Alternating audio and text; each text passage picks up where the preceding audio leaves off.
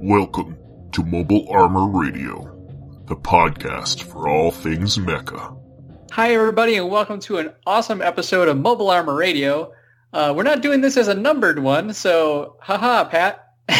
No, And we Rob. always, we, we Fifty-three always point do- five. Yeah, I was gonna say we always point five these. Well, round it up. Brian, where have you been? uh, living under a rock because I actually I, I often miss the uh, the interview episodes. Actually, That's right. You're usually not here. That's right. Um, but thankfully, I was here tonight, and today we are joined by uh, Breeze. Is it Grigas? Uh, yep. Awesome. Well, thanks for for coming on the show. You have a an a really intriguing uh, game out right now called uh, is it Aegis? Is that how you pronounce it? Uh, Aegis. uh, it's either or. Either Usually. I think, I think, I think, I think Aegis is the, the dictionary definition, but you know, Right. ProZD said ProZD had like some bizarre way of saying it. Like, uh, I think, I, I think he said Aegis. Um, It- it- and and you know what? You know, it's it's pron- pronouncing written words. Uh, you know, you can just kind of make it up and be like, yeah, that's that's that's how I want it to be. yep. But but thank you for coming on the show. Uh, it's it's great having you here. Yeah. Thank you for having me. So uh, tell us a little bit about about yourself, uh, kind of how you got started into uh, the the game development space, and and a little bit about the game. Yeah, sure. Um, so yeah, like my name is Breeze. I'm the director of board game publisher Zephyr Workshop, and we make a game called Aegis Combining Robots, or Aegis Combining Robots, or Aegis Combining Robots. um, so the uh, so either way, it's all it's AEGIS, uh, Aegis Combining Robots. It's a it's a it's a it's a board game. Uh, it's like a, it's like a one to six player tactics game. It's kind of like Voltron, Pokemon, Fire Emblem, Advance Wars. Uh, those it's kind of takes a lot of those uh, inspirations and kind of mashes them together. You have a team of five robots. You fight against your opponent's teams of five robots. Um, there's five different kinds of robot: assault, evasive, guard, intel, and support. It spells Aegis. Hey, what a Um, coincidence.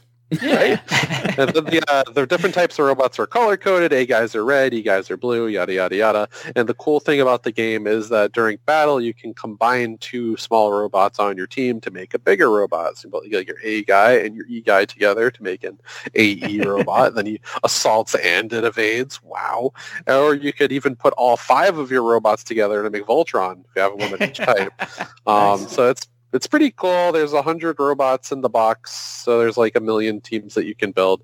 It came out like early 2019, and then we spent most of that year selling it, and then we're out of it now. We did a Kickstarter in like 2017, 2018. Shipped it in like late 2018, early 2019. We sold through all of it right before the pandemic. That was good. Um, because then there were no conventions to go to for two years. and I now- imagine production would have really taken a hit too. Oh yeah, no, it was it was bad, dude. Uh, if we, uh, yeah, like shipping from like China and stuff, like like ten toppled in price. Like you just Mhm. got owned if you were trying to like make board games over the pandemic. So um, after a two year uh, uh, production hiatus, we're back and we're going back to Kickstarter in January, on January 17th, to make a sequel. So it's uh, Nice. called Aegis. It's Aegis Second Ignition. We're doing this Kickstarter to reprint the first game because we're all out of it, and we're making this whole new box that we spent the whole pandemic working on. Has like a hundred new robots in it. Uh, we used a bunch of the money that we got from our first game to make this new game that's like way better and cooler. Um, the two games are cross-compatible, however, but yeah, we have a whole team of nice artists on the new box, and uh, we've uh, been able to leverage a lot of our accumulated experience as developers and publishers to make it uh, even better. And we'll do some bells and whistle tweaks to like the first box too. But January seventeenth, uh, so you know, doing the doing the rondo, trying to make people care. I hope. I think a lot of people will care. yeah, ab- absolutely. It looks like a really fun game. Uh, haven't had a chance to play it myself yet, but we did we did watch. Um, uh, I know there was a, a YouTube review that uh, Rob managed to track down and uh, you know did kind of the rundown of the how the game plays. So uh, if you want to take a little bit of time to to explain how how some of those kind of game mechanics work out. Oh yeah, sure. Um, so yeah, we since the game's been out for a bit, there's like a whole bunch of people on YouTube who have covered it. Uh, Mhm. we have a really good one by Roll for Crit about how to play Aegis in five minutes or less or more, and uh, it's it's a good video. But yeah, so like I said, you have a team of five robots. Uh, the main mechanical gimmick is that you always start with five small robots, these single letter robots, A, E, G, I, and S, and every at the start of every turn, they'll pool energy points together. So like every robot, depending on their type, will give you more or less energy, and they'll go into a pool of like usually between like 15 and 20-ish. And then uh, you use those points on your turn to move and attack. So you can every space you move on the board costs a point of energy. Every dice you roll costs a point of energy. The board is like a hex grid. Um, there's like walls, and you you know you move it. You basically it's pretty direct. It's you you move your robots around. You shoot at each other uh, to try to win. There's a couple different game modes that change the win conditions. Uh, the base game mode is just blow your opponent's robots up um, until they can't make a certain amount of energy, and then they'll lose. Um, and then there's like other new modes in our new in our new box that we've introduced that are more like objective based, where you're going to go capture points on a map. Or there's also a solo mode now that we uh, made for the new box where you fight against the boss and Oh, the deck nice. of minion cards. So that was a that was a Oh, hotly that's- that's cool. requested thing. Yeah. Mhm. yeah. Yeah. Yeah, that was hotly requested. Uh, everybody really likes solo mode, so I've been actually cranking on that for the last uh, couple of months, trying to make it good, intuitive, um, but still not depart not not a huge departure from like how the core rules play. Uh, so we're trying to find that like happy medium of it working well as like a boss rush mode, but not uh, not just an AI controlled player because then there's like a lot of like micromanagement that you have to do. So Yeah, it's yeah. It's nice if it can really kind of play itself, and then you're you're you're just kind of responding to it. Yeah, exactly. Because we want you to, you know, most of your time and effort be. De- we want most of your time and effort to be devoted to making decisions and playing the game, and not, you know, uh, micromanaging AI controlled pieces and stuff. So that's that's been the challenge of designing a solo mode, um, especially in like a grid based game where there's normally like a lot of movement and positioning. Right. But it's, it's cool. It's neat. Yeah, and, and how about how big is the the space? Because it, it looked like it could really easily fit like on a on a kitchen table or something like that. Yeah, our game's uh, we try to make our game pretty. It's a it's compared to like other war skirmishy games, BattleTech, Warmachine, things like that. Uh, it's definitely a smaller footprint. Um, especially in our new box, the board is actually if you do a two-player game, we actually have like a half-sized board, so it's even easier just to like throw on a little table and fight. Um, but yeah, you unfold it and you have a four-player board. And then if you really want to do a six-player game, then we have a big six-player mat that's sold separately, and it's like physically larger. But Nice. uh, box itself is small and very. There's like no air in the box. We really tried to make the box as small as feasibly possible. So you know, it's not going to be one of those Kickstarter games that oh, you know, all these expansions. It's the size of your refrigerator. Um, it all just fit. Everything fits in a little tiny box about like the size of like a stack of copy paper. It's like eight and a half by eleven ish. Um, and use Pretty- standees, which is nice. That saves a lot of room. Then a lot of people Mhm. are. I think that's the old school way Yeah. of doing it, and it's coming back because people don't want like giant boxes full of miniatures anymore. It's it's not it's not as uh, desirable with shipping now, especially. Yeah. Oh yeah, yeah. So yeah, like he's yeah, like you said, yeah. So Aegis is all standees, and there's like two reasons for that. Number one is obviously box space. When you do a miniatures game, the box is going to have to be like ten times bigger to like accommodate for them. wow, especially Um, with the hundreds of different combinations and stuff you're well, getting. Yes. It'd be way too much.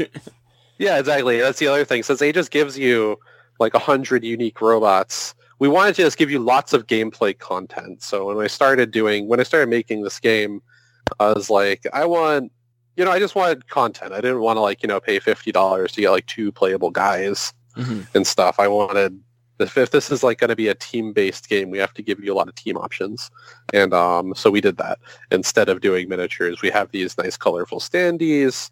Uh, they have like the certain stats printed on them, so that's actually makes them more usable than miniatures. Yeah. Um, so you can like see what your opponent's like movement and like health values are without like leering over the board at their cards. That's um, handy. So yeah, it's you know, try to make the game a lot, lot of content, make it usable, make it compact, make it affordable. That's why the game's like fifty bucks. Um, so either box is fifty bucks, gets you hundred robots, and you know, it's it's a pretty good deal. yeah, yeah, yeah. And and what's what's kind of the uh, the age range do you do you typically try to uh, get players at? It's um, it's about as complicated as like a Pokemon or a Yu-Gi-Oh. Sure. Uh, so it's actually not. It's not like seven, seven, eight might be too young, but we've actually had a lot of like middle schoolers. You know, once you start to get to like that eleven and twelve range, and you know your kids start like really absorbing like how keyword abilities work and how to like read cards and strategize. We've had like a lot of kids at conventions around like yeah around that like middle school age range uh, really get into the game. That's really cool, and uh, Yeah. it, it- especially since like you know uh, giant mecha games in in particular uh, do tend to have that kind of higher age range, um, wh- which you know, and with more complex rules and stuff like that. So Mhm. like that that barrier to entry, uh, I I kind of feel sometimes you know keeps people from enjoying this this this kind of side of our, our niche uh, genre of a hobby that we kind of occupy. So it, it's really awesome to hear about you know a game like this being uh, accessible to to a much younger audience. You know, get them excited for giant robots so that they can you know continue to grow and expand in in their mecha journey. Uh, yeah, absolutely. And then it's like, and it is still very much. Uh, there's still like, yeah, very much a lot of stuff to dig into and a lot of strategy to dig into for like, you know, your hardcore like Warhammer players. There's like the amount, the, the sheer amount of content and different like team builds and combinations makes it like as sweaty a game as you want to be, or as like dumb of a dice rolly punchy game as you want it to be. It's like uh, A- A- Aegis is a toy box. We give you it gives you a lot of opportunity to do whatever you want with it.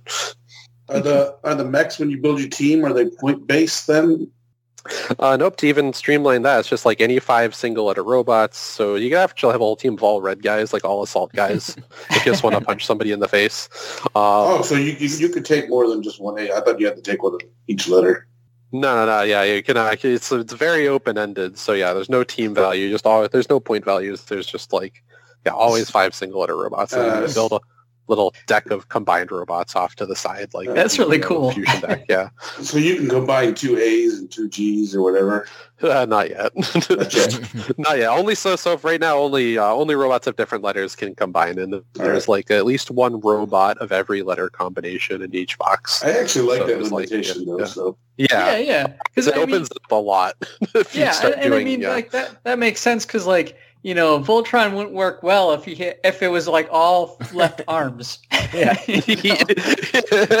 Yeah. Well, very cool. Do you do you see the the game? Um, you know, kind of occupy. You, you kind of spoke a little bit to. Uh, you know, it's it's got this kind of really easy level of entry, but also a decent level of, of complexity. Do you see this as more kind of a, a casual pick up and play kind of board game night kind of thing, or do you want to see it even like evolve into maybe like a tournament type uh, space? It like I'd say it definitely leans a little bit more to like a tournament sort of thingy. Um it depends on your audience, right? It's a it's Sure. a hard game to really whip out for like family game night because it's a competitive tactics game. So it's it's like it's like it's You're like going down, Grandma. Right, exactly. It's kind of like you know your your dad, your uncle, and your grandma show up, and you're like, all right, let's play Commander. Let's go bring the magic decks. so you know, it's a, it's a it's still it's like in that niche where if like you know if you have like a bunch of I of remember Voltron when it aired. yeah, exactly right. Um, so yeah, like it's you know it's like yeah, it's a sweaty combat game. Um, so not not like the greatest family game night game, but like in terms of like the, the game night with the bros who would normally play other sort of games in this genre, or Sure. like you know you know people people who you, people who play this genre of game kind of would know immediately what to expect. It's like a game built for gamers sort of thing. Um, I do see on the uh, on your original Facebook that you, or I mean not Facebook, Kickstarter. Uh, you said it's for 25 to 35 minutes, so it's a nice fast game too, right? Oh yeah, two player games go by pretty quickly. Um, probably right right around that range. Yeah, like 30, 40 minutes, 20, Yeah, it's- 30 minutes, depending on what's going on. Then four player games about an hour.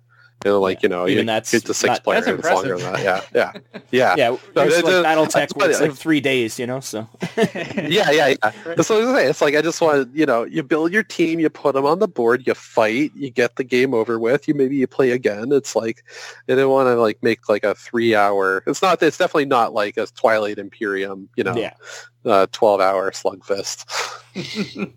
yeah, quick, quick games. And it, I was looking at your rule book too. It's only like 37 pages too. So, and most of that's keywords and things like that, right? And gameplay modes. So, the actual rule Yeah, book that's like it's very complicated. So, Oh yeah, like our, our yeah, our rule book's like a little half half size sort of thing. So it's yeah, like yeah. it's physically smaller and then like the actual rules of the game is like actually only in the middle of the book like the first part is like lore and then it's set up and then the actual game rules are probably like eight pages or six pages or Yeah, something it's- and then it's like glossaries and stuff but then yeah everything you need to know how to play the game is on like the five cards in front of you and then it's just knowing like these keywords and attack symbols yeah, Do you- well, do just you wanna- that.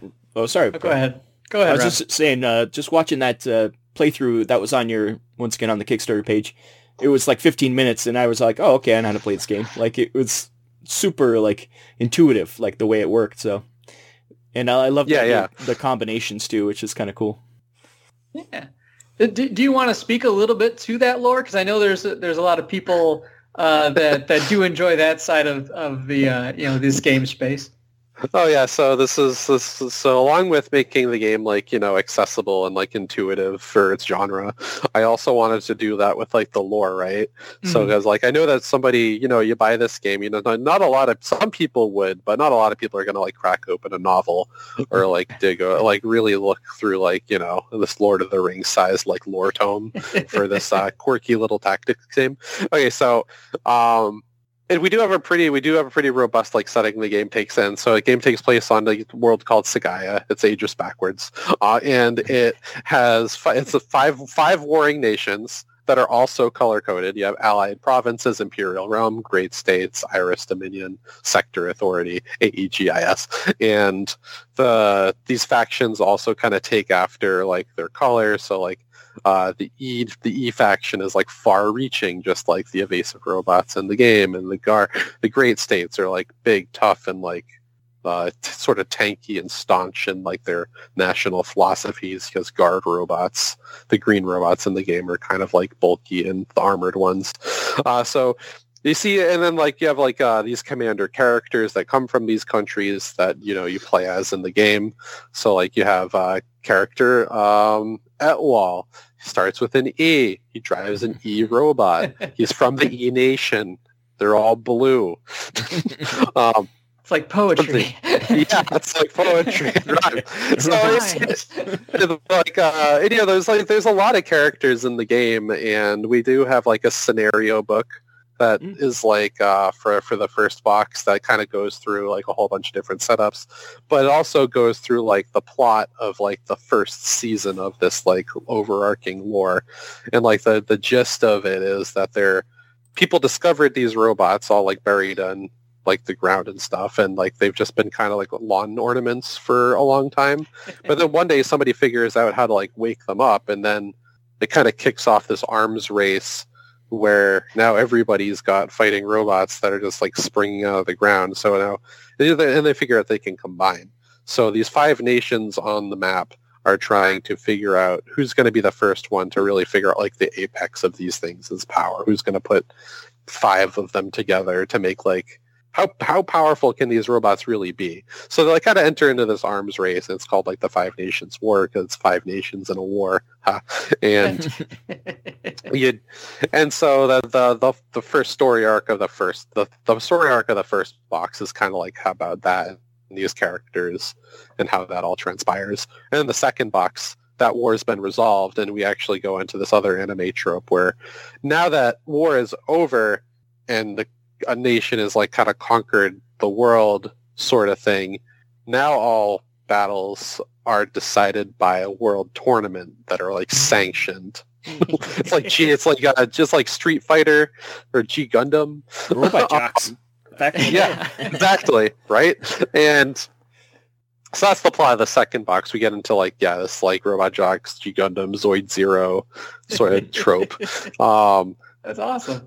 So yeah, it's, it's cool. We it's we have we have a wiki. People can look into these characters. There's like 18 Nice. characters in the first box alone, and uh, they're cool. It, you- you're definitely getting a lot of like a lot of quantity like of, all this stuff that you're you're providing. So like at fifty dollars for for you know hundreds of mechs, eighteen different pilots, like people are Yeah, getting it's a lot. ridiculous.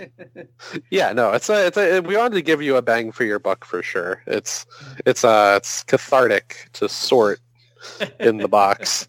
Um in theory in theory craft and you know uh just figure out weird team combinations and you know all this other stuff. I think that's, that's the kind of game that we wanted to make, right? So, So we did. so so like on that note, like, do you have a favorite combo that you pulled off once or twice? Uh, I've played this game so many times. um, uh, I like uh, I like certain I like certain commanders and I like certain robots. Uh, I like a lot of the ones in the the new box because that's what I've been staring at for like three Yeah. years now. For sure. Um, yeah, there's certain there's there's a lot of there there's a lot of cool stuff. Uh, you can make five letter. You like the, the some of the five letter robots are cool. Like there's a new five letter robot in our new box. It comes out into play and it actually poops out all of these little sort of like drones. Um, so you have a single you have a singular large robot on the board and it poops out drones and it lets the drones use the same attacks as the main body. So like you're making all these little doodads, these little one HP doodads that you can move around the board and shoot giant fire lasers from. And I think that's that's cool to do. that's like a cool thing. yeah. Um, it reminds me of like uh, funnels and uh, Oh, yeah. Gundam. yeah, yeah. Mhm. So, so with there with there being five uh, uh, mechs that can possibly be combined, uh, and a new Kickstarter coming up, do you do you have plans for like uh, uh, stretch goals to like have Exodia, the Forbidden One, where you have to have all the parts of them or something? There's like uh so like last time and this time we're gonna do this thing where we're gonna go into Kickstarter with like our low goal and there'll probably be like 50 robots in the box just so you know if the game totally if the Kickstarter like totally flops we can eke past our goal and still print something. But uh, that will that means we only got like 100 backers and we need to look inward. Uh, Yeah, so, yeah. uh, so you know, but you know, once we hit like so many stretch goals, then that robot number will increase and increase and increase, and we have all this content designed. But then we just need enough money to functionally print it because even though we're not doing miniatures, you know, Oh, yeah, every sheet of cards yeah. that Oh yeah, every sheet of card, every sheet of cards that you add is like money, and uh, every punch board you add to the box is Mhm. money. Um, And wait. so yeah, we'll be adding more bosses to fight in the solo mode, and yeah, we have like all these stretch goals planned out. And once we hit a certain number, like probably like 50 or 60k or something, we'll have like this really every bell, all the bells and whistles will be in the box, and we'll start unlocking even cooler, more esoteric things after that. Nice. I'm looking at the uh, the preview poster for the new uh, Ignition, and I love the Oh, art yeah. style. It's it's very anime, but uh, all different kind of styles working together. I think that's kind of fun too. Yeah, yeah, uh, yeah. We got some really great artists. Our poster was done by uh, this uh, guy Noah Nagata. Uh, he's he's uh, very very talented. He was um, uh, worked on a lot of the artwork in the second box, characters, promotional stuff, a lot of robots. Uh, and then we have like a couple other really good artists too that work in a few different styles with because our game like, kind of kind of covers a lot of different a lot of drastically different robot designs from Mhm. like traditional looking Gundam sort of looking super robots to like weird Zoids to like more abstract like the Matrix tentacle monsters. The one guy Um, in the poster reminds me of Megas XLR from the back in the Oh yeah, yeah. right. yeah, absolutely. Uh, so yeah, it's cool. Um, Yeah, and, and what um what yeah you kind of mentioned earlier like going on on the convention circuit like are are there conventions that you plan to hit that people might be able to check the game out? Yeah, we're going to PAX Unplugged in three weeks. Uh, Oh, Coney. fun. it's just running up real fast. You that one? Yeah, I had to write them a big check for our booth just a couple days ago, and then we're going to be doing probably PAX East. I don't know in what capacity, but we've done PAX East like every year since it started. You know We're what the originally from? Massachusetts. Oh, uh, pack, oh yeah, Unplugged will be at booth 4031. Um, we'll oh, so you might, you might be right across from me then. oh really? That's great. I'm Yeah. 3900. Oh really? Oh yeah yeah yeah yeah. We you might literally be in, yeah, next to us. I will come by and say hi then. yep. Uh, we'll be there with, uh, we're splitting our booth with our other friend who makes a tactics game called uh, React, The Arts of War. It's about dueling artists. It's also a grid-based head-to-head tactics game uh, with really fancy art. Um, he's doing a Kickstarter like in two weeks. Good luck to Uh, him. Uh, but yeah, we'll be doing our kick. We'll be doing our. Uh, we pushed ours to January because I didn't want to Yeah. compete with the holidays. Yeah, he for is sure. That's brave. smart. He's brave. Yeah. um, Best of luck to him for sure. Yeah, especially this year. Um, Yep. Uh, his game looks really fancy, though. He spent a lot of money on his art, so we'll see. Uh, then we're also back to back with Solis Game Studios. We've actually all four of we we're on like this two by two island, this four booths, uh, and we're all kind of related. So we're back to back with Solis Game Studios. They do a game called Pocket Paragons, which is like a little dueling game, and our game crosses